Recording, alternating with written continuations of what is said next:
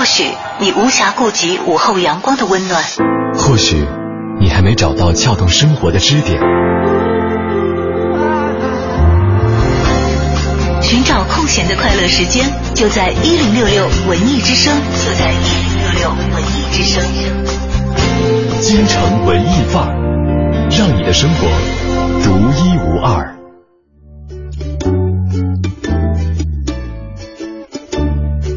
京城文艺范儿，让你的生活独一无二。大家下午好，我是小昭，我是李志。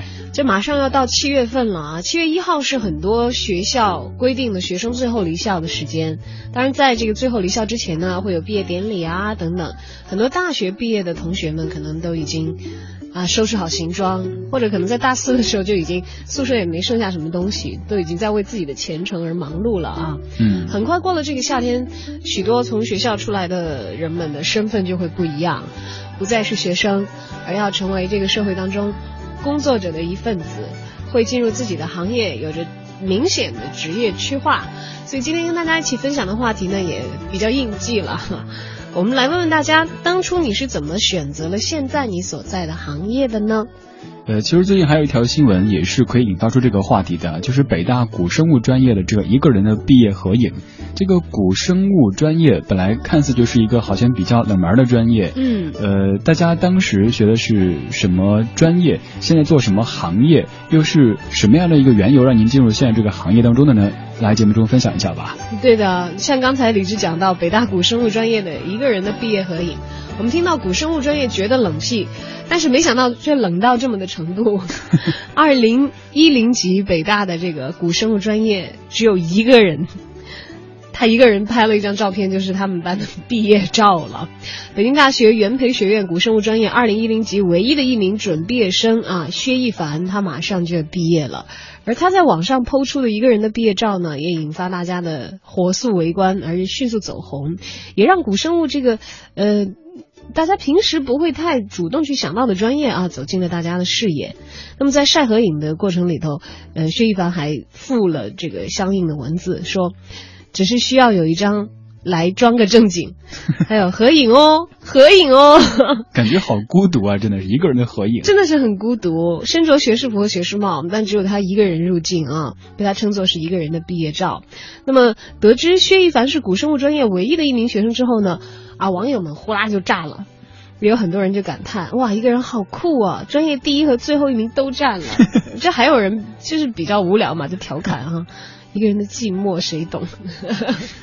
哎呀，人家上课也不是就他一个人啦。其实你想想，有的时候想一对一小班授课是不是很好？说 no，因为有很多基础课程是跟呃别的系别的专业一起来进行的。像他们这个古生物专业，先要学生物方向，然后还要学这个地质，都是跟其他学院的同学一起来学的。但是不过他们班就他一人，的确是有一些麻烦。据说在学校。租这个实验器材和还有这个实验室都会要麻烦一些，因为别人就是会迁就人比较多的一些班级和专业嘛，一个人比较难搞。我在想会不会就业的时候也有一些便利，因为这个毕业生太少，用人单位没得选，就我了，怎么着？对，而且是名校的哟，北大的哟。但其实也给大家透露一下，这个薛同学他的这个去向啊，他并没有马上就展开工作，而是据说他申请了国外的大学。想换专业吗？呃，好，好像就是他本专业哦，本专业，但是申请了国外的大学继续深造。据说他是在高二的时候就认定要学这个专业的哦。就很多人可能对自己的职业规划或者职业梦想的建立来的比较早。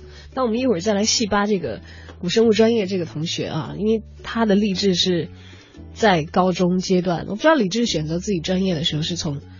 什么时候开始的？我这故事说起来挺长的，待会儿也慢慢来细扒。就是选择要做广播这个职业这个行业，应该是从上初中开始确立的，是吧？虽然那个时候简直痴人说梦，我节目中也说起过，觉得没有任何迹象表明可以做广播电台主持人，但那个时候就是默默的、很闷骚的在那想，我要做 DJ，要像那些大哥大姐、大叔大妈，哎，那样子来。大叔大妈们，然后今天你变成了这些大叔大妈们当中的一员。好，今天跟大家一起来聊一聊跟你的职业规划或者是跟你梦想的起点有关。你当初是怎么选择了现在所在的行业呢？留言给小昭或者是李志，我们在新浪的个人微博分别是大小的小李大昭的昭啊，小昭李山自治。好的，还有欢迎大家使用微信的话，在公众账号当中搜索并添加“文艺之声”，发来你的留言，我们就可以看到了。对，首先走进，你先说。呃，您不在北京，还可以通过蜻蜓 FM 来收听节目，然后在聊天书里发言，也可以在节目中把您的文字变成声音的。嗯哼，对。OK，接下来走进今天的诗意生活。哎呀，会不会有很多人小的时候会想过我要当个诗人？哎，那个时候各种家，小时候想的这个最好的行业职业哈，就是什么科学家、发明家、工程师，就是文学家。你知道我问这个问题，小的时候人家问我的时候，我的回答是宇航员。哦，就直到我眼睛开始近视，我觉得就肯定跨不进那个门了。我我小时候跟老师说我要做农民伯伯。老师就循循善诱的问我说：“小志，换一个，换一个。”然后我就哭。老师好吧，不，别换，别换，别换了。因为我觉得农民伯伯可以自己种土豆吃，多洋气啊！你现在可以买土豆吃啊。但小时候想的很简单，就我自个儿种。还有小时候想我要做这个小卖部老板什么的。哎，这扯远了，咱们该进入单元了。不过看来主持人是比小卖部和老板和这个农民伯伯对你来说更有吸引力的一个职业。嗯，不错，至少它的味道可能会比。自己 种的土豆更加让你期待，所以才入了这个行。好，等着大家留言，一起来分享今天的诗意生活。诗意生活。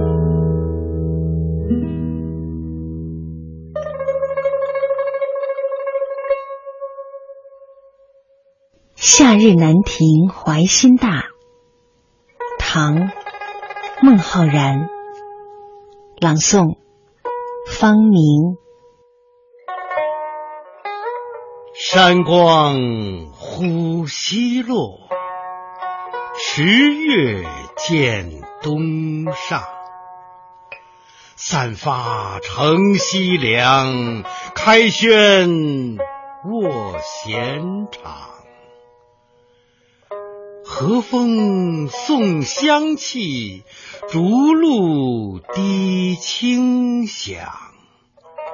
欲取鸣琴弹，恨无知音赏。敢死怀故人，终宵劳梦想。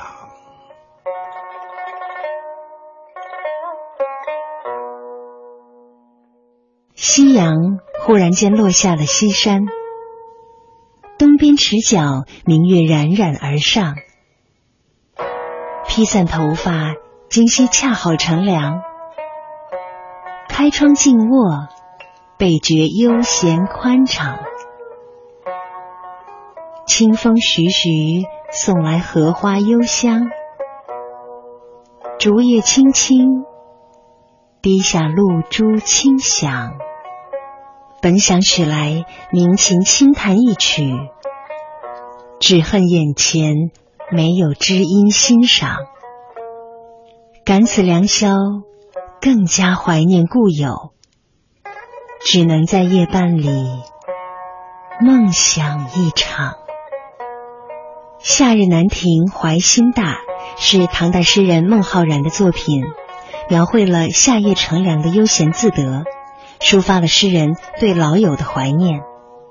诗的开头写夕阳西下。与素月东升为纳凉设景，三四句后写幕后纳凉，表现闲情适意。五六句，诗人从嗅觉、听觉两方面继续写这种快感，使人感到此外更无声息。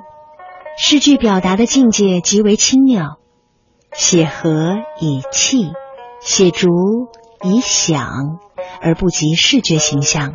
恰是夏夜给人的真切感受。七八句写由境界清幽想到弹琴，想到知音，从纳凉过渡到怀人。此时诗人是多么希望有朋友在身边，闲话轻谈，共度良宵。可人期许不来，自然会生出惆怅。怀故人的情绪一直待到睡下以后，进入梦乡。居然会见了亲爱的朋友，诗作以友情的梦境结束，极有余味。本单元节目内容由 AM 七四七娱乐广播独家制作，友情提供。才能靠近你，不再见你，你才会把我记起。时间累积，只剩下的果实，回忆里寂寞的香气。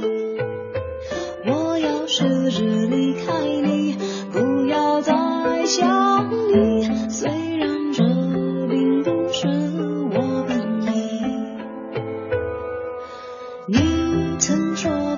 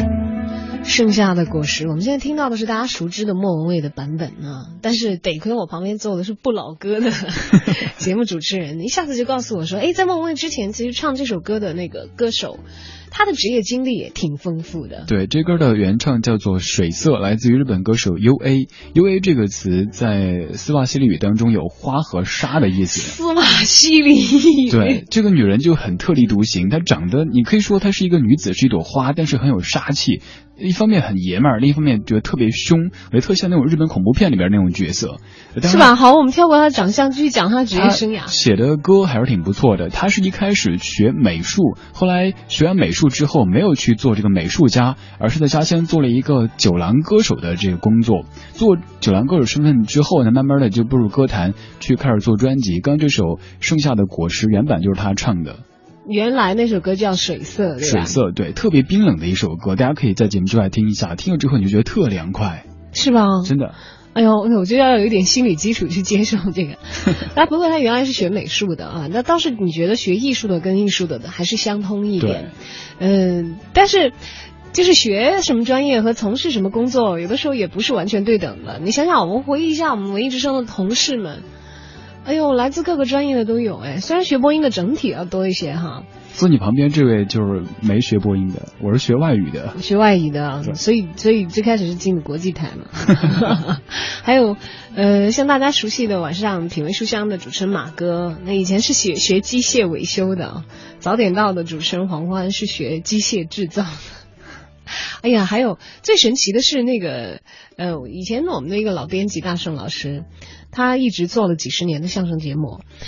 你知道他什么专业吗？母鸡啦。呃，他是法语专业。哇哦！你是一个学法语的人哈，你觉得嗯，喜欢相声，就是觉得，而且最后还把做相声做成了自己的本行。一个感觉是特别国际化的，一个感觉是。特别特别本土化的，对对对对。然后他到电台做这个相声节目的编辑，一直做做做做做。嗯，其实有很多人从事的这个行业都和自己原本的专业没有特别大的关系。对，我们在我们的办公室里，可能专业跨度最大的，就还要赛过马哥他们的，就是就是我们另外一位小编了，他 是 学兽医专业的。这这样，所以每个人其实，你想，特别是这种跨专业，都会有很多的。可能有一些机缘吧，就是让你选择了进入这个行业。当然，可能这个机缘的深处是你对这个职业感兴趣哈，热爱。但其实话说回来，年轻的时候好像没有太多不喜欢的吧。也有可能是因为刚刚好就误入歧途的上了贼船。就像刚看那些留言，有朋友说当年看广告里说 “just do it”，于是他就做 IT。just do IT，这个挺扯的。啊，那开玩笑吧，他是，而且。就是你像刚才那个知名的歌手是那样子，他可能在日本比在中国知名的多哈。还有一个，我想起来，就是以前我发过一条微博，我今天好不容易找到他，那个少年派的奇幻漂流。你看李安是差点因为生计所迫，差点换了这个工作，但他就一直有他的这个文艺梦想嘛，就一直想拍电影，坚持的比较好的。而他的这个少年派的奇幻漂流故事脚本的来源，原小说的作者杨马特尔。在大学毕业之后呢，从事过各种各样稀奇古怪的工作，当过保安，做过木工，所以我就觉得简直就用他的话来讲，不是讲他人生的话，应该是没当过保安的木工不是好作者。嗯，就他的人生阅历之丰富，哎，哎，你这么说，我想起李宗盛也是如此啊。他年少时候的梦想是做一个木匠。但是就他，因为老爸让他去送瓦斯，成绩不好嘛，他当时想哇，能做一个木匠的话，那多光宗耀祖啊！结果后来自己做了一个音乐大师。哎，是他的用力的方向一下子就偏了哎，但是我们都不知道是因为什么原因他们跳转的。哎，我其实也有一个跳转，因为我原来没有打算要学习播音主持专业，我甚至不知道这个专业存在，真的就是我我都大概知道这个专业的存在，但不知道在哪里可以学。都没有听说过北京广播学院，大概知道全国可能有一所学校这样子。因为我十七岁，我还在无知少女啊，什么都不知道。妹妹，我也还蛮聪明的，就是 好吧？有没有这么夸自己？我只是那个时候，因为从小学校的什么活动都是我主持嘛，还有包括升旗仪式啊什么的，严肃的呀、娱乐的都是我来。嗯，我只是觉得我们就在方言区嘛啊，我说我要考一个语普通话等级吧，说我我也看看我到底。普通话到了哪个 level？然后那会儿听电台听的很多，然后就听到电台里有个广告，当时听我们重庆人民广播电台，说啊暑假哪些哪些班，人家就是广告嘛哈，我就去报名，结果报错了，就是因为我之前有打电话问我说我考语言等级的话应该怎么办？那人家这个你打到这个电台人家做的广告的那个电话，人家就肯定希望你报他们那个班嘛哈，他说我们也会有语言训练啊，就发现那个。不是考级的那个学习班，不是考那个一甲呀什么的这些培训。艺考的培训班。对，是艺术类考试的培训班，那他也会训练你的语言啊，啊，这个要达到那个等级啊等等。老师是很专业的，老师还是北京广播学院的老师，那会儿是刚刚留校的年轻老师。哎，我到现在都在回想，如果不是遇到他的话，我根本都可能完全另外一条道路，不会进嗯广播学院，然后。更不可能进中央台了嘛？哎，当然也不一定，也许学了木匠以后 来中央台修东西有可能。反正当年我印象特别深的就是我在那个那个培训班里头，因为老师觉得我哎，人家好像蛮突出的，就就跟我讲说，哎呀，你来考我们学校吧。因为通过那个老师，我知道他是北京广播学院的，他北京广播学院毕业的嘛，然后留校了。他说：“我觉得你来考我们学校吧。”他说：“就是以我的经验来说的话，你你的程度去考专业考试的话，就是过的把握是很大的。”嗯，他说：“我觉得，因为当时他说了一个具体的数字，是很蛮鼓舞人心的，就是他来预估哈。”他觉得我我的实力是过专业，没有没有任何问题。所以总而言之，当年学这个专业算是无心插柳。对我等于是十七岁以后调转车头来开始学这个专业，但是我我我我一直学美术学了好几年，在高中的时候一直在学，小的时候就是爱好嘛，跟着老师画画。但那个学了那么多年，心里头稍微要有谱一点嘛。然后后来就想，都要考艺考加试的嘛，都先考，然后再考那个文化。我其实后来转做美术专业的，就是美术生、艺术生。就因为数学太不好了，你知道文化课会拖很大一节，但是考美术的话，就文化课没有要求嘛，就那么一点点分，我还是完全可以考到什么，这这是这是很高的了哈。我我们学校有重点，但是后来突然有了这个转向之后，那就有一个抉择，就是在高考的时候，艺考只能考一边，因为要么考美院的话，西南片区的统一的这个高考的美术考试和这个。广播学院的复试的时间完全是撞在一起的，嗯，就做一个选择。后来我真的是觉得现在那个时候年轻啊，一些很大的重大的人生抉择，自己也没有觉得很重大啊，就觉得我想明白了去做就好。我想，因为我那个时候过了初试，就广播学院要考好几次嘛，我就想初试都过了，而且我花了那么多钱跑到北京来考。我就再上就亏了，对啊，不上就亏了，就大不了美术我再练一年，我第二年我再接着考嘛。嗯，我是做好了这个复读的打算，就是如果广播学院上不了，第二年我就回头就考美术，我就不再考这个播音主持。结果顺利的，只只念了三年高中就毕业，就正常上大学，没有没有再呃重新回到这个这个这个这个高四的这个。总结一下，就是从十七岁开始，其实就一直沿着一条路在往前走，而且是在。但其实当时如果不。不做那个这个决定的话，不是，对，你肯定要做决定了。就是选的方向是另外的话，我人生道路肯定是另外的。因为当时我们画室其他的同学全部进到四川美术学院，嗯，然后他们几乎都是做了这个影像、图像，就是服务于你视觉的那些工作。对，其实人生有很多机缘或者一些看似偶然的选择，会导致之后的道路是完全不同的。各位当初是怎么选择进入现在你所从事的这个行业的呢？可以通过微博、微信来分享。微博搜索小昭或者李志，微信搜索文艺之声。稍后在整点之后，咱们继续来聊。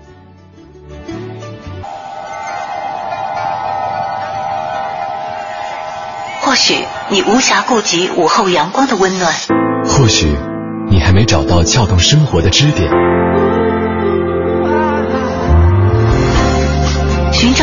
的快乐时间，就在一零六六文艺之声，就在一零六六文艺之声。京城文艺范儿，让你的生活独一无二。欢迎回来，继续我们今天下午的京城文艺范儿，我是小昭，我是李志。今天来说说决定你职业的那些。啊，关键节点你所遇到的事情吧，你当初是怎么选择了现在所在的行业呢？是通过深思熟虑呢，还是被命运的大手啊就推向了这个当初自己没有意想过，现在却投身其中燃烧青春的行业？对，刚刚在第一趴的时候，小赵说自己为什么从事这个职业，我说我自己的故事纯粹是为了 纯粹是为了好考。好，你的我自己是其实从很小的时候特别想做广播，当时也是听中央台节目，那个时候还没有分什么之声，就是特别高大上的听到中央人民广播电台，中国之声嘛，对中央人民广播。对，那个时候就就听到之后就想哇，做广播就特别特别神奇。再后来听地方台的节目也是很向往这个职业，然后自己常常会拿着书裹成话筒的样子，装模作样的在那儿读一些东西。而且还要自己抱台呼，特别矫情，就很小的时候。哎呦，你们真的职业规划好清晰。不是职业规划，就是小时候的痴人说梦。你知道在？哎，我的梦都不会这么具体。我对啊，这么想是挺具体的。嗯。就很小的时候想做这一行，但是后来就觉得没有这种迹象表明可以做，自己又没学这个专业，反而就是一路上这个撞来撞去的，终于撞回这条路上，然后还成功的进入到几岁的时候梦寐的中央人民广播电台。所以我当时刚进大门的时候，会觉得哇，真的进来了呀，是进来了啊，对，所以很珍惜啊。不过可能就是上的不是当年听的新闻和报纸摘要，不过那个节目，我我不知道是不是缺人啊，大家可以去试试。哎呦，那那你其实学英语专业的，嗯，你要说的话，对口的有很多别的行业可选择。我学英语专业完全也不是我自己想学的，也不是我家长想让我学的。当时怎么会学那个呢？我当时么不想？很想学播音主持或者新闻这方面的，但是家里人说男孩子学这个花拳绣腿的行业，跟我学法律去。那个时候咱们那年代嘛，法律是热门专业。哎呀，好吃香的。对，我我那会儿家里也在讨论，在我小学都还没毕业的时候，我妈就在觉得，嗯，说这个孩子那么喜欢说话，完全没想播音主持啊，因为很奇怪，因为我父母亲他们并不专业。其实我后来这个学专业以后，各个老师都夸我声音好，呃，因为从这个专业的角度来听嘛。但是我妈就从小就觉得我声音，哎呀，声音也不是很好听，所以就不让你去学唱歌了，因为他非专业人士嘛，没有办法做出准确的判断。所以我小的时候兴趣爱好都什么画画呀，什么这些东西，就完全跟不出声的。对，跟声音不沾边。因为恰巧我普通话说的很好，所以学校的活动啊什么的这些都会，就是我其实蛮擅长的。我一直觉得好像说话这个东西我比较擅长，语言天赋也还行。但是那个时候从来没有觉得我是够专业的，一直一直觉得我是还蛮业余的吧，一个小孩子哈，也从来不会，除非有什么演讲比赛之类，我倒是每年演讲比赛都会拿奖，就是在我们重庆都会拿奖，嗯会自己写稿子、自己演讲啊什么什么的，但是完全没有跟这个主持人这些东西挂上钩来。但是只是有的时候，如果自己尝试一下主持人的角色的话，觉得自己好像做的，哎还可以。所以后来选专业的时候，纯粹是你想，我刚才跟你讲两边的，我说我都考了，而且都过了，那我再去考复试，不过我也就死心了。就是人家老师挠了一下你，说你你这方面啊，你很有实力，给了你很大的鼓励之后，你就会觉得，哎，原来我不是业余的，我有可能可以可以学专业的，尝试一下，反正大不了再再回头来去学我的美术专业。嗯，结果没有这个大不了，一试就进了这个行当。但是我我选的我两个专业啊，不管是播音主持还是这个美术，就是当时摆在我面前面前的两个选择，都是我很愿意的，我主动的，就是这哪个结果我都接受的这样的两条路。你怎么会去学一个自己也不愿意？我刚没说完嘛，你开始说你了。哎呀，不好意思，对不起，快讲我。我当时是呃，爸妈想让我学法律专业，然后我自己想学播音主持这些，然后填了很听话的填了法律，但是由于种种原因，当时没考上。你是故意的调剂吗？不是，就是自己，我们当时估分填志愿嘛。对对对没有估准估标了，结果就就就是掉掉掉掉掉，那一批全部掉了。然后他们想让我学的也没学成，我想学的也没学成，就调剂了一个这个专业，然后就学了四年，在之后就这样子了。但是你这个专业也还不错，就我这辈子就没有办法。英语专业相当于没有专业，这个真的。所以，但是我们这样说，可能对于现在学英语专业的小朋友来说有点残酷，但我真的这些年的经历，感觉是这样子的。有很多非专业的同学们比咱们的实力高多了。所以实力是重要的，就是你学习的时候进的哪个门，和跟你实际的在工作当中进哪个门，嗯，哪怕有差异的话，但是比较重要的是你修炼你的实力，你更适合入哪个门，对吧？还有就是，不管您是因为什么进入现在这个行业的，现在好好干，任何行业所谓的三百六十五行，行行出状元嘛，都是有可能会出人头地的。我们看一些各位的留言，苍山夜雨说：“我那会儿学的是师资中专班，毕业回到老家农村教书，教了几年学生，因为生源的减少就被学校精简了。现在想起来还是怀念那段时呃那段时间的学校生活。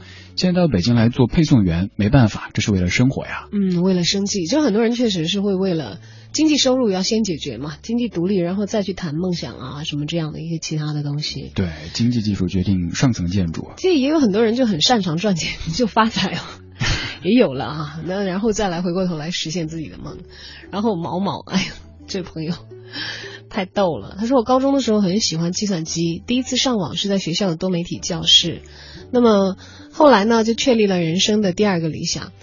发现，因为因为发现当科学家呢太遥远太难了，那小的时候都想当科学家啊。第二个梦想是什么呢？是换成以后只要上班可以对着电脑就行了。哇，你这个科学家的愿望和这个愿望的落差还蛮大的。我我当时也想过，特别小的时候不太懂对电脑工作这什么意思啊，当时就觉得对电脑像看电视一样的，所以当时也想过，如果能像这些大哥大姐这样子，每天看电视能赚钱就好了。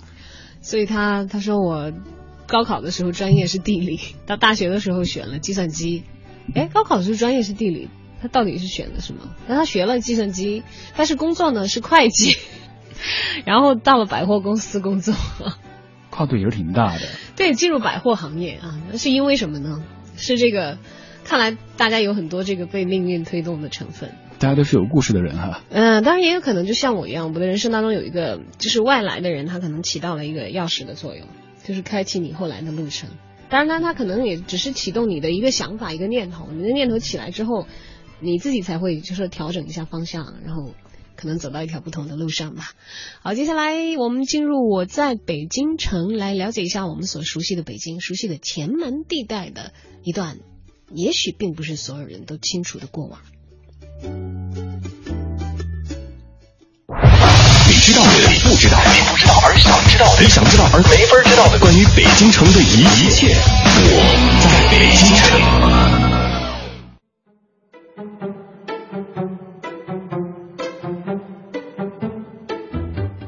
京城文艺范儿，让您的生活独一无二。大家好，我是相声演员杨多杰。天气啊是越来越热了，那么避暑都去哪儿呢？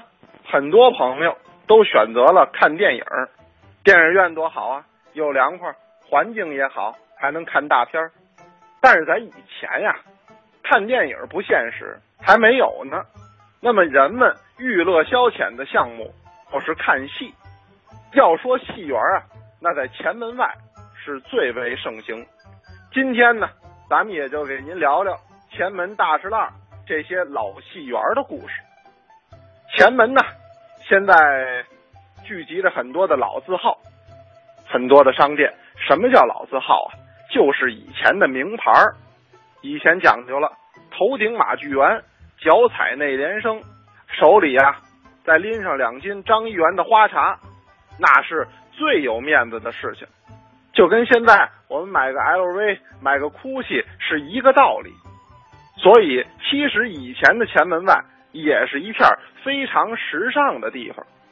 而就在这个商业街里边，一个不足一平方公里的这么一个范围之内吧，却聚集了十三家的戏园子，密度相当的大啊。你方唱罢我登场，盛极一时。在这个地方，河北梆子曾经跟京剧同台演出，也是在这个地方，咱们中国第一次的西洋音乐会就在这个戏园子中举行。所以前门外的老戏园啊，可以说有说不尽的故事。清代乾隆年间，著名的四大徽班进京之后，京城啊就涌现出了。诸多的戏园子，这其中最著名的是七家：广和楼、广德楼、庆和楼、同乐园、庆乐园、三庆园和中和园。而无一例外的是，这七大名园都开在了前门外。那么他们为什么在这儿扎堆呢？这并非是巧合。清朝以来啊，满汉是分城居住，内城住满人，外城住汉人。为了防止满族的腐化，为了防止这些骑射民族，哎，他们有退化的嫌疑，清政府规定内城只许办公，只许居住，不许消遣娱乐。所以呀，在内城不要说戏园了，连什么酒馆啊、什么茶楼啊，那都少得可怜。这样一来，北京的内城在清朝的时候，俨然就是一座枯燥的大兵营。那些游手好闲的八旗子弟，您说想找点乐子？找点消遣娱乐，那就必须出前门到外城，哎，才能找到娱乐项目。您别看今天这京剧曲高和寡，年轻人不爱听，但是清末民初，京剧就跟今天的流行歌曲一样，受众面极广。你甭说是高级知识分子，贩夫走卒那都能哼上几句，拉洋车的都能唱上两段。前门外交通发达。商业呢，呃，也非常的成熟，所以就聚集如此之多的戏园子。那么这些戏园子里，哪家最火？哪家又发生过怎样的趣闻呢？咱们明天呀，给您接着聊。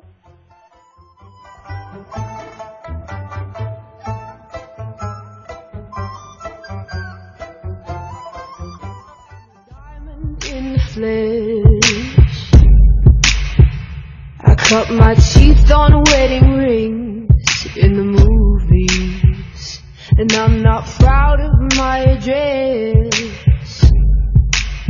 in a torn up town. No postcode envy, but every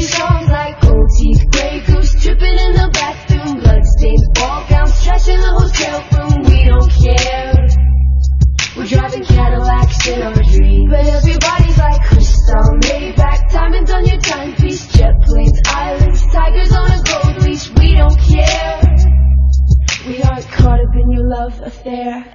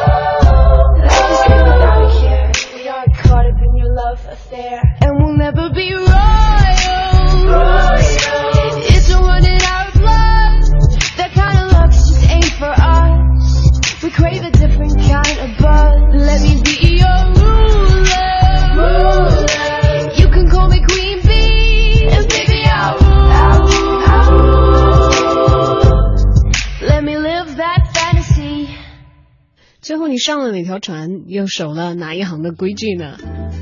啊，今天跟大家一起来回顾一下啊，当初你是怎么选择了现在的行业？小赵和李志继续在 FM 一零六点六的电波这头陪伴大家，也等着你发来留言。大家可以在微博、微信参与节目的互动，微博搜索“小昭”或者“李志”，小昭是大小的小，李大钊的昭，李志是木子李山四志。微信搜索“文艺之声”，就可以在节目当中把您当年的理想和现在的这个行业拿出来晒一晒了。这位朋友他讲，他小的时候学画画，喜欢研究艺术作品，后来出国留学，接触了这一领域，现在欧洲和国内两地跑，忙着国内外艺术家的展览策划、立项沟通和交流。因为喜欢和热爱艺术行业，所以进到这一行，现在也觉得很欣慰。哎，其实他这个工作看起来好像电视里演的那种啊，好高大上啊！对啊，就成天哎呀，我厌倦了，不想飞了。其实像我们这样的，我觉得能出去一趟就哇欢欣鼓舞的，哪怕出去采访就好开心啊。就是都不用说出去一趟，就在北京，人家有一个这个中法那个那个建交五十周年的大展，去看一趟，看到那些艺术品都哇都好开心，天天跟那些东西打交道，所以可能让人羡慕很。很多事儿都是像围城那样子，他可能会觉得像咱们这样安稳一点，不用经常跑比较幸福。咱们觉得能够经常出去走一走比较幸福。嗯，我还是觉得他那样比较高大上。这位朋友叫幸福就是不恨，他说小时候看到朴树，觉得哇塞好牛啊，歌也很好听，我要和他做朋友，不做朋友离他近一点。后来一直喜欢朴树，连人都变得文艺起来，读了文科，大学选专业，发现没有一个专业是我感兴趣的。然后发现新闻没准有机会，于是我就进了媒体，但做的是广告。不过最近要接触的是一个快男，觉得离朴树可能也不远了吧？是吧？你做媒体应该会有机会采访到他吧？你可以自己制造一些机会。做做广告啊，做广告了，可能哎邀请朴树来这个代言啊、什么的，有可能。对不对？但朴树看看很少。是吧？呃，主要是因为不够帅吗？让我好都我。想起我的一个前同事，他当年选新闻专业，你猜为什么？他他喜欢孙燕姿，他当年就是说我以后要采访孙燕姿，所以我要学新闻专业。结果后来说。好像学的新闻和这个采访这个明星没什么关系啊，都是那种特别国际的啊，就是很正的、很硬的一些内容，对吧？后来做了一个财经记者，然后我前不久专访孙燕姿，他觉得李志，我让我恨你，我当年的梦想。绕了多大的一个圈？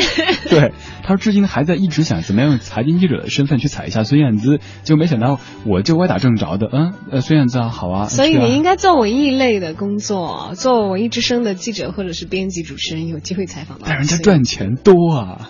对啊，所以你看他愿不愿意拿钱来换嘛？你说你换成我们这么清贫的工作，就很有可能见到孙燕姿啊。联系孙燕姿。还有这位朋友说，我本科的时候纯学理的，恨透了理工科。大学里头一直热衷于做宣传委员呐，做做海报啊，设计个网站呀，研究个什么 Photoshop 啊，还有 Dreamweaver 啊。哎呀，这个够得上一个专业设计师了。快毕业了，想到就业的问题，还那会儿还比较迷茫。偶然有个机会，本土的某个 4A 公司正在招人，面试我就去了。但是我深深的知道做平面设计没什么发展，而且非常的苦。于是当时呢选了做文案策划，一直做到现在。可惜啊，目前为止入行资历尚浅，尚无成就感，日子还是很苦。那不知道是不是能够一直坚持下去？嗯，这位王先生，我觉得是这样子，任何的行业刚入行的时候可能都会比较苦。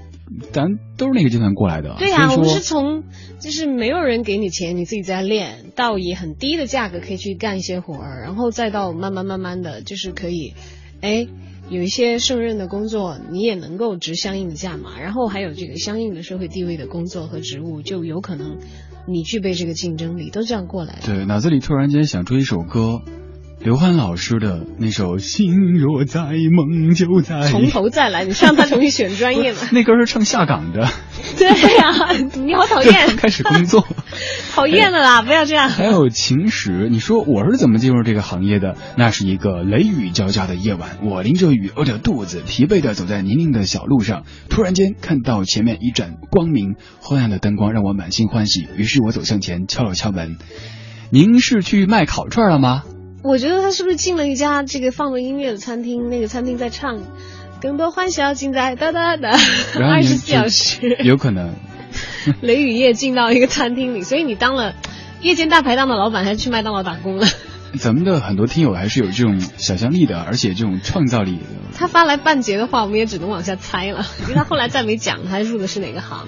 大家可以在微信、微博上面发送留言，微信搜索“文艺之声”，微博搜索“小昭”或者“李志”，在节目中分享一下您当时为什么进入现在这个行业。嗯，讲讲属于你的故事吧。好，接下来我们走进今天的影艺告示牌。今天跟大家一起分享的影艺告示牌推荐的这个戏呢，其实啊。也提到了这个刚刚进入社会的迷茫期，到底是什么呢？我相信大家是听说过这个剧目的名称的，一起来具体了解一下。影艺告示牌，京城文艺范儿，让你的生活独一无二。听众朋友们，大家好，我是永乐票务的王婉儿。今天我要给大家推荐的是一部小剧场话剧。这部剧改编自石康的代表作《晃晃悠悠》，作品讲述了一种每个人都曾体验过的人生经历：无聊的大学生活，无聊中诞生的学生乐队，令人憎恨的考试，初次接触商业，感情出轨。如果说这种学生时代的描述很真实，那么《晃晃悠悠》对年轻人初入社会的体验的描写则更加刺痛人心。进入公司的第一天，就感到这仿佛是另一段大学生活的开始。只不过是同学换成了同事，老师换成了老板，一切的一切不过是不断重复昨天的生活。晃晃悠悠的男主人公周文，因为晃晃悠悠的感情状态，最终被深爱的女友抛弃了。这部小说在很多人学生时代中占据了一个既边缘又重要的地位。作品描述了男主人公周文在大学及大学后的一段生活经历，把成长的烦恼的纯情又玩世不恭表现得淋漓尽致。它不是什么惊世骇俗的名著，但石康对年轻人生活状态的逼真描写，为他赢得了一大批的追随者。二零零五年，根据这部小说改编的同名话剧《晃晃悠悠》在北京人艺实验剧场、国画先锋剧场、上海兰心大戏院等京沪知名剧场接连上演。话剧精准地还原了小说中对年轻人爱情态度及生活方式的描写。引发了年轻观众的疯狂追捧，让人们深感共鸣，并在大笑过后潸然泪下。这部剧成为了那一年戏剧界最为强劲的黑马。新版《晃晃悠悠》在保留2005年版以及原著有关年轻人情感生活的精华章节外，还运用了更加丰富的电影手法来表现剧情。多场时长不超过十秒的剪影戏，分别截取了男女主人公爱情故事的关键点，例如两人美好的初识、热恋百天、面临分手等，串起了一段有关错过与真爱的故事。众多戳中观众泪点或笑点的金句，则添加了时代元素，以出人意料的形式频频抛向了观众席。另外，这部剧中的音乐也是一大亮点。国内知名朋克乐队反光镜乐队为这部剧贡献了四首原创音乐，《算了吧》、《长大》。路和那四年，这些音乐不仅十分好听，同时在剧中还作为一条隐秘的线索，串起了这个仅属于青春年少的爱情故事。晃晃悠悠于二零一四年六月十日至二零一四年六月二十二日在北京九剧场演出。九剧场位于北京市朝阳区小庄金台西里十七号，观众朋友们乘坐公交车至小庄路口东或小庄路口北站下车即可到达。目前这部剧除了六十元的学生票已经售罄外，一百元和一百八十元的票还有一票，想看的观众朋友们可以开始订票了。你的巧克力糖什么滋味？充满想象，失望是偶尔拨不通的电话号码，多试几次总会回答。心里有好多的梦想。未来正要开始闪闪发亮，就算天再高，那又怎样？踮起脚尖，就更靠近阳光。许下我第一千零一个愿望，有一天幸福总会听我的话，少代价。青春是我的筹码，我我只有这一千零一个愿望，有一天幸福总会在我手上，每一颗心都有一双翅膀，要勇往直前的飞翔，没有到不了的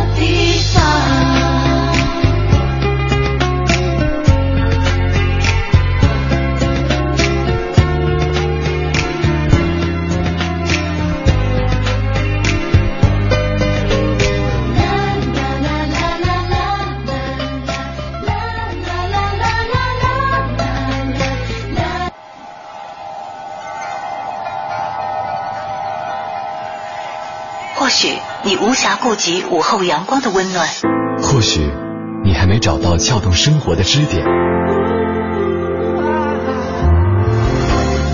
寻找空闲的快乐时间，就在一零六六文艺之声，就在一零六六文艺之声。京城文艺范儿，让你的生活独一无二。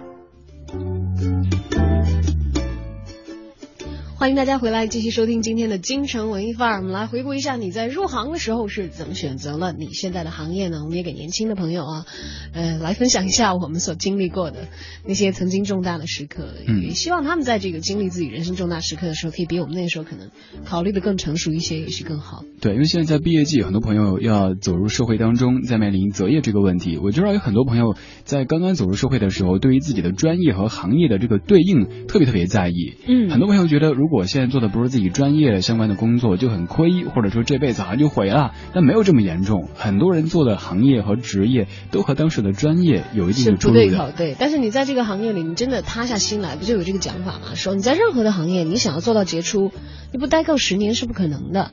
当然，那个讲法是他的一种意见啊，因为有其他的一些，也有很多少年成名啊，或者是这个天资过人的。但是我是我也是蛮相信的，那个你要你要扎在这个行业里时间长了之后，你就会摸清楚一些规律。对，是需要积累的，任何行业和职业都是如此的。对，哪怕有一些人少年成名，就像我，我看那个一万小时天才理论说，哪怕是 Mozart，嗯、那么大家觉得啊，也英年早逝，但是很小的时候就展露出过人的才华和天赋的这个音乐神童那样的大艺术家，他其实都是经过了精深的练习。就说他到就是练习的越精深，他后来那个年纪再大一点的时候，就是更加成熟的作品的级别也是更加的高。就哪怕他十几岁的时候啊，就已经很出名了，那个时候其实他至少也都经过了十年。或者小十年的这个积累，在一直不停的在做这样的一个练习和积累。对对，就像所谓的滴水穿石一样的，不是一下可以把它滴穿的，是经过很久很久的积累的。我们看一些各位的声音。房房土说，当初高考完想去北广读新闻，但是经过呃经不住父母的轮番轰炸，最终被迫去财经院校读了金融专业。大学里混了四年，各种翘课和挂科。毕业的时候，凭着一股光脚不怕穿鞋者的无畏和一点好运气，拿了一份很烂的成绩单，进了一家大型金融机构的固定收益部门，从事专业性很强的工作。关于就业，我的心得就是理想和现实是有差距的，不是没有匹配的可能，但是。有些时候必须接受命运的安排，不必太纠结，也不必太较真儿。即使从事的是你不擅长的领域，只要工作之后用心和努力，未来的道路依旧可以走得很顺。工作若干年之后回头来看，梦想真的没有那么重要。在找工作的那个节点上，命运对你的眷顾和好运气是转瞬即逝的，切记不可贪心。哦，这是遇到好运气的这个朋友啊。不过他也说的很中肯了，因为其实他他他讲的这个梦想。呃，可能是因为小的时候有很多东西没有想得太清楚，对对对，没有想得太清楚。他跟这个职业规划和自己要去实现的这个目标，好像还有一点差别。还有这些朋友，我觉得大家都好坦诚啊。刘春雷就感慨说：“哎呀，我过的是被安排的人生，看来职业也不是自己主动选的。”还有这位朋友，那下的这一位他倒是挺。挺，我觉得他挺接受的，他这个状况。呆呆的语气应该是，哦，我男朋友说这个行业好找工作，于是我就学了电子工程。工程，一个呆呆的一个姑娘的形象。对他好像还蛮接受的，嗯，也希望你在这个工作领域当中能够如鱼得水了啊。嗯，爱情事业双丰收啊。嗯，有有有爱的这个人的影响，对，的确会，会会受他们很严重的影响。嗯，然后这个这位朋友讲说，我从小就喜欢，不过一路上是百般坎坷啊。窝爪，我也是。你你你怎么个坎坷法？这个讲起来太长了，就是想做电台主持人，中间跌跌撞撞的，至少花了十多年时间吧。就是中间好几次，我觉得我不可能再做这个职业了，但是后来又重新杀了回来，所以现在每一天都觉得特别特别珍惜。当然也会有时候会疲惫的时候，觉得干嘛做这行啊？主要是穷是吧？主要是在拿工资的时候在想干嘛做这个。不要提这事儿，马上要到发工资的时候。对对对，我还是很期待的，因为的的确确很盼着再接着发钱。要不要这样？好，好嘞，我们说点开心的事情啊。呃，昨天晚上不知道大家有没有熬夜看世界杯？我是没有啦，不过我好像。因为我的朋友圈里有大家有很多妙语连珠的跟这个世界杯相关的内容，我也转了一条，就让很多人误以为我也在看一样，其实没有。我在熬夜写稿。我在熬夜，对，但是我没有在看世界杯，所以只是完成了一半。来听一下，看了世界杯的徐强啊，他是怎么来跟我们一起分享他的世界杯见闻和感受的？弹琴的相声演员徐强，徐强为您评弹世界杯。好了，亲爱的朋友们，欢迎大家来收听徐强评弹世界杯，我是徐强。在二零一四年巴西世界杯，也就是在今天凌晨六月十八号进行的两场比赛中，比利时队二比一战胜了阿尔及利亚队。当然了，这个过程还是比较曲折的。阿尔及利亚队先进球，然后比利时队，然后就连进两球啊，最后以二比一的比分。战胜了对手。那么，在整场的二零一四年巴西世界杯里，已经出现了好多次对方先进一球，然后本方连进两球，反超比分，最后获得胜利的比赛。而之后，在六月十八日凌晨三点进行了一场比赛中，巴西队以零比零战平了墨西哥队。呃，当然啦，这场比赛肯定有很多的球迷觉得失望。按说看巴西队的比赛应该有很多进球啊，所以。今天这场比赛，全场的 VIP 最佳球员就是墨西哥队的门将。今天这两场比赛，球场上有许多的妖人。哎，这个妖人啊，是现在比较新兴的一种这个说法。哎，主要就是形容这个球员啊，在场上特点鲜明。当然啦，场下也有妖人。比方说我女朋友。在今天的巴西队和墨西哥队的这场比赛中，我女朋友，哎呀，也非常奇怪啊，稀奇古怪的喜欢上了墨西哥队的锋线球员多斯桑托斯。喜欢的原因就是，哎呀，你看，你看他踢得多好啊！哎呀，你看，你看，你看他长得多可爱呀、岁数大还还还是长了一张娃娃脸，哎呦，太可爱了！呵呵呵呵。哎呀，只可惜呀、美中不足，踢得那么好的一个前锋，哎呀，怎么这场比赛就没有进球呢？我这么喜欢这个多斯桑托斯，然后我就跟他说了，我说嗨，前锋进球啊。也是有规矩的，你你得靠这个中场啊和这些呃后防线上后腰前腰的球员去给你喂球，哎，给你做一些这个传球。可是呢，多斯桑托斯呢虽然很优秀，但是他的队友啊这场表现就相对比较一般了。当时我的女朋友是一拍桌子，嘿，真是的，太讨厌了！这个多斯桑托斯也是，他有经纪人吗？啊，怎么老在墨西哥队待着？他怎么不转会呀、啊？不过说句实话，这场比赛过后，斯科拉里连同他自己的阵容，连同他自己手上的球员，在赛后肯定会受到全世界的媒体，尤其是巴西媒体的谴责和诟病。咱们也是希望巴西队能够在自己家门口办的世界杯里啊，越走越远，取得更好的成绩。这正是道路崎岖又漫长，英雄从来不独往，也有失落心感伤，待到夺冠泪两行。你曾经对我说，你喜欢的是德国，可为什么你最爱的球员叫 C 罗？赢球我笑呵呵，输球我也不寂寞，只要能有你陪我度过快乐的时刻。啦啦啦啦啦，啦啦啦啦啦啦，只要能有你陪我度过快乐的时刻。前锋叫鲁尼，后腰是德罗西，组织进攻靠前卫名叫拉基蒂奇，转身如此华丽，作用不可代替。只要我享受这一刻，就算我是伪球迷。啦啦啦啦啦。啦啦啦啦啦，只要我享受这一刻，就算我是伪球迷。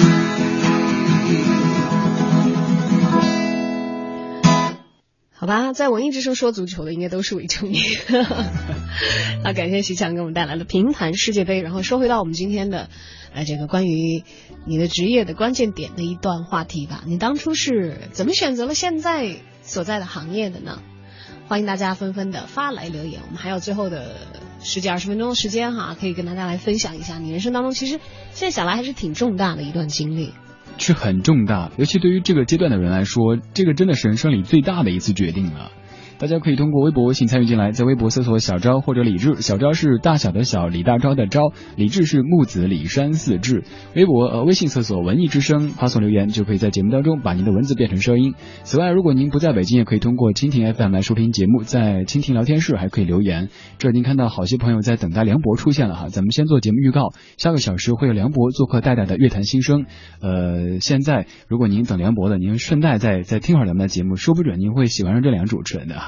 对，这两个主持人 还挺不错的，好吧，都很喜欢给自己打广告。我们来看看大家是怎么样进到自己行业的啊。嗯，这位朋友他讲的，他没有直接回答我们的问题。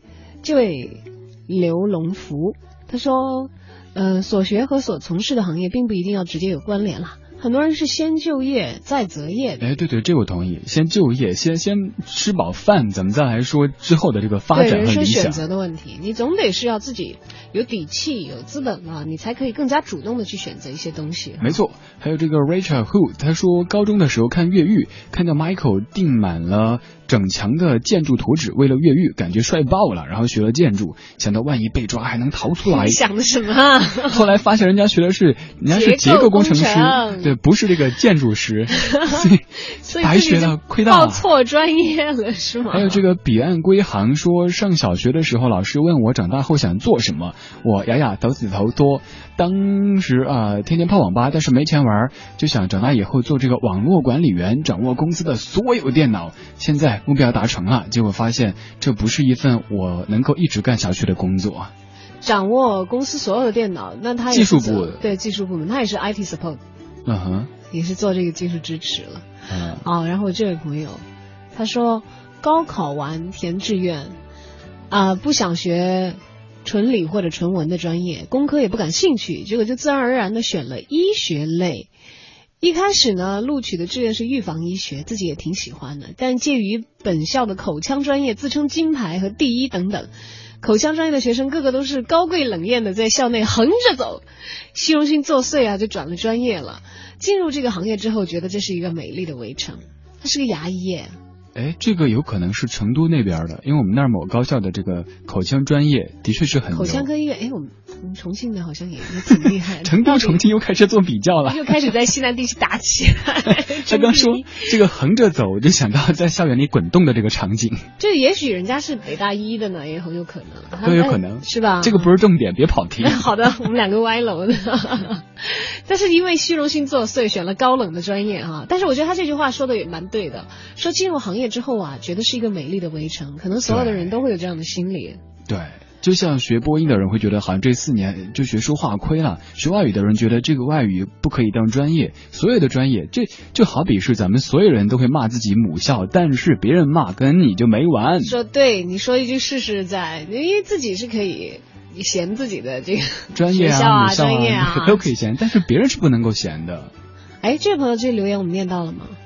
这个石庆年他说，高中以为北航是学开飞机的。于是就报考了飞机设计专业，结果发现根本就不是开飞机的好吗？是造飞机的。他 不过还是非常的喜欢这个专业了。哎，这位朋友，我觉得以你能够考上北航的脑子，哎，为什么会连这个飞机设计专业这几个字的字面意思都无法理解，以为是开飞机的？你是不是十八岁还在看什么舒克贝塔？所以 我的一哥们儿就是在北航学飞机设计的，但是在毕业的时候他想做主持人。我说你这造飞机和做主持人相差挺大，真的是不搭嘎哎。但是他现在就一直做主持人，做了一个这个他自称游走型主持人。我说是这个很自由的主持人，不用做班，呃，然后 我他就是自己自己做自媒体是吗？呃，做电视方面的，就还挺厉害的，自己还演唱开演唱会、出书什么的。虽然说自己掏钱，是吧？然后等没事了，自己可以设计一个飞机玩玩。我估计早都忘了，只能叠纸飞机了。哎呦，好有意思啊！这个，嗯，这位朋友说，留法期间有一次数学期中考试挂了，不服气哎！你想中国学生怎么数学挂了？于是转转到数学系。现在很满意，因为闯进来了。你是在拿自己人生赌气啊？就是他喜欢的话不算赌气啊，你就是有挂了不服，呃，这喜欢嘛？好吧。哎，你知道，我想起来，我以前我们班的学霸，他后来是考了清华，他也他人生也蛮曲折的。你知道，他现在是在 MIT 做那个呃生生物生物方面生物化学研究。哇哦！对对对，就是学霸，以前坐我前桌的，就是 现在就发现这个人生的差距怎么那么大。他的经历是蛮奇特的，是因为他其实最开始不打算进这个生物啊，或者是化学呀、啊、生化这这这个方向。他是当年，因为他到高中的时候就已经考到我们是重庆市一流的这个中学，而且是重点班，就是重中之重班，就全班恨不得大家北大清华火箭班。对对对，他就在这个高考之前，他已经有这个保送的资格了。他嫌这个，因为保送每年是有有计划的嘛，是哪些专业可以接受保送？清华决定要他说你不用参加高考了，你就直接保送清华吧，因为他们有保送的考试。然后他看了一下，那年清华在重庆保送的专业里头没有他喜欢的，哇，他说我要挑一个这个我喜欢的。他好像当时是想要去计算机还是什么，反正就是有就是电脑的哎 anyway 开发的这一类的了啊。他他比较想去计算机专业，但是那一年这个专业是没有保送的，就只能其他的。他说那就算了，我自己考吧。学霸就是矫情。学霸就是矫情是吧？然后戏剧性的地方出现在高考的最后一天的时候，因为我们住一个小区嘛，那厂区家属院，人家中午的时候有些小贩在吆喝，然后他爸爸就发飙说吼什么吼？呃，不是中午是下午的时候，就担心他休息不好，因为他头两天考下来状态有点，他觉得自己不是太如意，结果后来分数也说明他真的确实有失误，他连六百七都没考到，就我们那个时候七百五十分制啊，状元是考了七百。呃，理科的状元全中心那年是七百零一还是多少？但是六百六七十分也是很很可观了。对啊，就是其实对于我们来说，对我来说都是不可想象的高分。他嗯考了六百六十多分，但对于他来说是大失误。所以他后来清华呢，他的第一志愿就没有上了，但是清华的线他是上了的，所以他就调剂专业，在校内调到了生化，然后就沿着这条不归路走向了 MIT，直接去了麻省理工。变成了科学家，科学家，嗯好多人小时候的梦想啊，还有包括做老师也是。看到这个郑薇说，当时不想去当老师，又没有什么地方可去，因为喜欢折腾网站，刚好一个论坛里认识老板，叫我去帮忙，于是后来我就干上了淘宝。就是因为人家需要有你有你帮忙，然后你在帮忙的过程当中感受到了自己的价值，是吗？然后去专门填快递单是吗？挺好的。哎呀，我们不要这样子了。其实很多很多很多做淘宝店主的很有钱，对，我非常的羡慕。就不光是有钱，他们是自由，自由对，而且凭自己的实力，你看，就是创下自己的基业的感觉。还可以阅人无数。因为这个淘宝上面，这要跟不同的人打交道，对对其实任何事情能做成，都是非常的值得佩服和学习的。对，快到节目尾声了，我觉得需要总结的就是，对于要马上走入社会的同学们来说，第一份工作固然是非常非常重要，但是也许没有您认为的那么的重要。嗯，很多时候坚持、执着，你付出的努力，对你的塑造的作用，可能比一时的一个决定要来的重要的多。对，先就业后择业，这是一个不错的选择。此外，对于很多正在工作的大家，也许觉得现在做的不是我自己最爱的工作啊，也不是我的梦想什么的，呃，您再再再工作两块钱来看，说不准哪天就 在工，作两块钱的，你能不能够稍微努力一点啊？说不准就会喜欢上这个工作，而且能够带给你另外一方面的成就感。有时候人啊，不要太偏执，太偏执的话就会很累。好吧，我想说的是，大家经常会讲我为了梦想做这个做那个啊，大家可能现在也会听到的很多了。如果你真正的、真正的对你的梦想有足够的执着的话，你就不要怕去为他吃苦，不要怕去为他付出，不要怕这个梦哪怕实现不了，因为 我又想象过了，心若在梦就在你为什么都把人家唱成是下岗再就业？你很讨厌。下岗女工。好吧，好，今天节目到这里就结束了，要不然我觉得会变成两个老年人在这里念叨叨念叨叨，或者有的人会说你们站着说话不腰疼，你们都选择了自己理想的职业。对于年轻的还在寻找自己梦想的朋友们来讲的话，我觉得有很多时候也许有一些很艺术化的词，就比如说像梦想这样的词，会让你觉得有点虚渺。那那样的话，不如把它换一个词，叫做目标。嗯你很实际的去做一个计划，你的十年的目标是什么？五年的目标是什么？两年的目标是什么？一年的目标是什么？一个月的是什么？一周的、一天的是什么？一点一点去做。我这周的目标就是赶紧把文艺日记本的文案写好，赶紧把下周录播做好。好了，没有没有没有领导在听了，不用这样，自己下去写了，会比这个重要。下个小时会有一位把音乐作为梦想的嘉宾出现，他而且实。现了哟。好，我们有更多精彩的节目内容会在整点之后为您呈现。那么想要回听节目的朋友也欢迎登录我们的央广网三 w 点 cnr 点 cn。好了，最后一个内容呢，为大家送上探茂的推荐，看看我们探茂的北京杂志的主笔黄哲为我们推荐了哪些。有意思的好去处呢？小昭和李志在这里先跟你说一声再见，感谢你的收听。拜拜。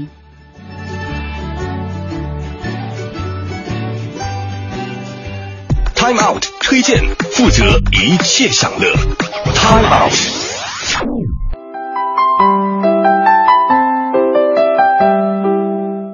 大家好，Time Out 北京杂志主笔黄哲再次恭候在 Time Out 北京推荐这个时段。这次为您推荐的是一场绝对的高大上的、绝对高级、这是一出 Made in China 的莫里埃经典。今年呢，恰逢中法建交五十周年，双方都是热爱喜剧的国度。这场堂会呢，自然绝少不了喜剧的戏码。作为笑着闹着版本的法兰西精神，喜剧之王莫里埃自然是一个绕不开的名字。其两部代表作《凡尔赛宫即兴》和《可笑的女才子》，被旅法华人邵思凡改编成一出绝对高级。作为中法文化之春和南锣鼓巷戏剧节的双料重头戏，在这个夏天搬上了北京的舞台。邵思凡呢，十四岁移民，是法国的明星摇篮佛罗朗表演学院大师班四十年来第一个华裔毕业生。二零零六年戛纳电影节二十大新星之一和阿维尼翁戏剧节的常客。近年来，这位邵导演又一直以丝头爱染色为阵地，在北京摸爬滚打，早就熟练于两种文化背景下的切换。莫里埃啊，之于法国的戏剧学院，那可以说就相当于是郭老曹之于我们的中戏。浸淫前者多年的邵思凡，将莫里埃的喜剧定位在历经时间洗涤而沉淀下的智慧结晶，对读者观众没有边界时空的限制。但是这出戏的绝对灵感，却源自归国之后一档大众皆知的综艺节目。他说的其实就是非诚勿扰。一群来自五湖四海、穿着得体、打扮精致的女孩，在台上等待和评估一位又一位来尝试牵他们手的男性候选人。每一位新候选人呢，都会带来几个介绍他们背景的视频，家庭背景啊、工作、啊、朋友啊、业余爱好。但是很多时候，他们的示爱都以失败而告终。而这个节目呢，让邵思凡想起了《可笑的女才子》里面的马德龙和卡豆。绝对高级采取了戏中戏的形式。据邵思凡介绍，这是穷则思变逼出来的一个奇招。二零一二年起，他开始准备将《可笑的女才子》搬上舞台，但准备的过程漫长到艰难，艰难到夸张，夸张到可笑，可笑到让他想起了莫里埃的另一出戏《凡尔赛宫即兴》，把后者的片段作为幕后的插曲带上舞台。这个主意就这么诞生了。因此，需要提醒观众的是，开场后所谓的排练事故，哎，打着引号的，其实就是正戏的第一部分。您要是当了真了，不耐烦，甚至拂袖而去，那可笑的就不是女才子，而是您了。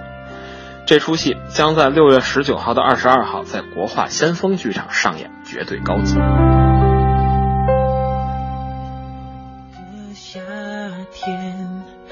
热闹海岸线，记忆中的那个少年，骄傲的宣言，伸出双手就能拥抱全世界，相信所有的梦想一定会实现，一切看起来都不会太遥远。转眼之间过了几年，幸福的语言都已慢慢。